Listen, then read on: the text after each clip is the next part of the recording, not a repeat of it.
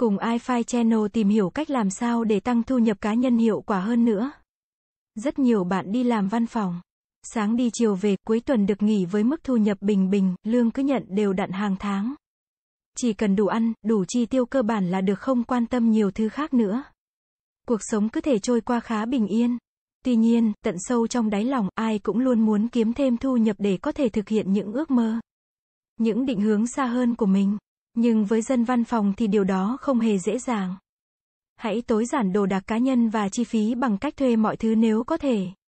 Chẳng hạn như xe phòng nếu bạn thực sự chỉ cần chỗ để ngủ ban đêm. Thuê bộ quần áo sang trọng khi có dịp đặc biệt thay vì mua nó. Hãy cân nhắc khi mua bất kỳ một món đồ nào mà tần suất sử dụng của bạn chỉ vài lần trên tháng thì tạm thời chưa nên mua. Tất nhiên là nó có hiệu quả trong giai đoạn bạn tích lũy tài chính, khi mọi thứ tốt hơn rồi thì bạn có thể thoải mái hơn một chút. Hãy luôn đặt câu hỏi mỗi khi quyết định mua hàng là, đây là thứ mình muốn hay là thứ mình cần. Nếu là chỉ là món đồ bạn thích thì hãy ghi chú và lưu lại đó. Nếu sau một tuần xem lại mà bạn vẫn muốn mua thì hãy ra quyết định cũng chưa muộn. Điều này giúp bạn giảm được thói quen mua sắm chỉ vì khuyến mãi hoặc mình nghĩ là cần món hàng đó nhưng thực ra không phải vậy. Các shop, các nhà bán hàng thường đánh vào tâm lý muốn sở hữu của người tiêu dùng bằng cách luôn chạy các chương trình khuyến mãi kiểu như là hàng limited. Yêu đã chỉ duy nhất một ngày. Bạn đừng rơi vào cái bẫy đó bởi vì bây giờ các chương trình khuyến mãi giảm giá hầu như diễn ra quanh năm.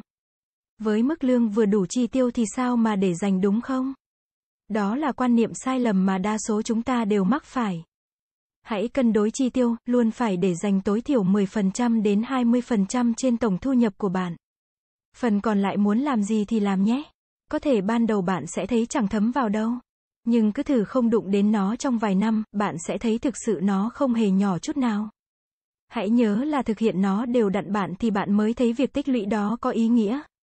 Khi bạn đã để dành được một ít rồi, hãy nghĩ đến chuyện đầu tư gì đó để gia tăng số tiền mình có.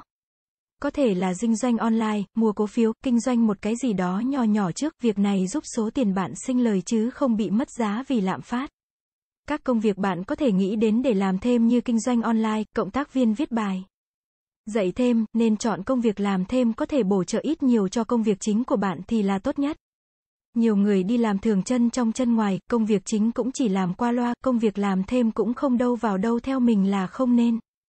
Bạn phải xác định được đâu là nguồn thu nhập cần và nên đầu tư vào nó, đâu là công việc phụ để gia tăng thu nhập vào thời gian ngoài giờ. Và cần lưu ý là cần phải sắp xếp thời gian biểu hợp lý, phải có thời gian để nghỉ ngơi và tái tạo sức lao động. Đừng để kiếm thêm vài đồng mà không đủ để chi trả viện phí và sức khỏe hoặc ảnh hưởng đến công việc chính thì coi như công cốc. Làm ở đâu cũng vậy, chắc chắn sẽ có cơ hội phát triển và thăng tiến. Tuy nhiên, để chuẩn bị đón lấy cơ hội đó thì bạn không thể xuề xòa đi làm cho hết giờ rồi đợi hết tháng lãnh lương. Hãy luôn học hỏi từ đồng nghiệp cấp trên, nghiên cứu tài liệu trên mạng miễn phí, hoặc nếu có điều kiện hơn thì đi học các lớp chuyên sâu để nâng cao bản lĩnh nghề nghiệp. Cơ hội luôn là ngang nhau cho mọi người, quan trọng là ai đã chuẩn bị sẵn sàng mọi thứ về nền tảng kiến thức.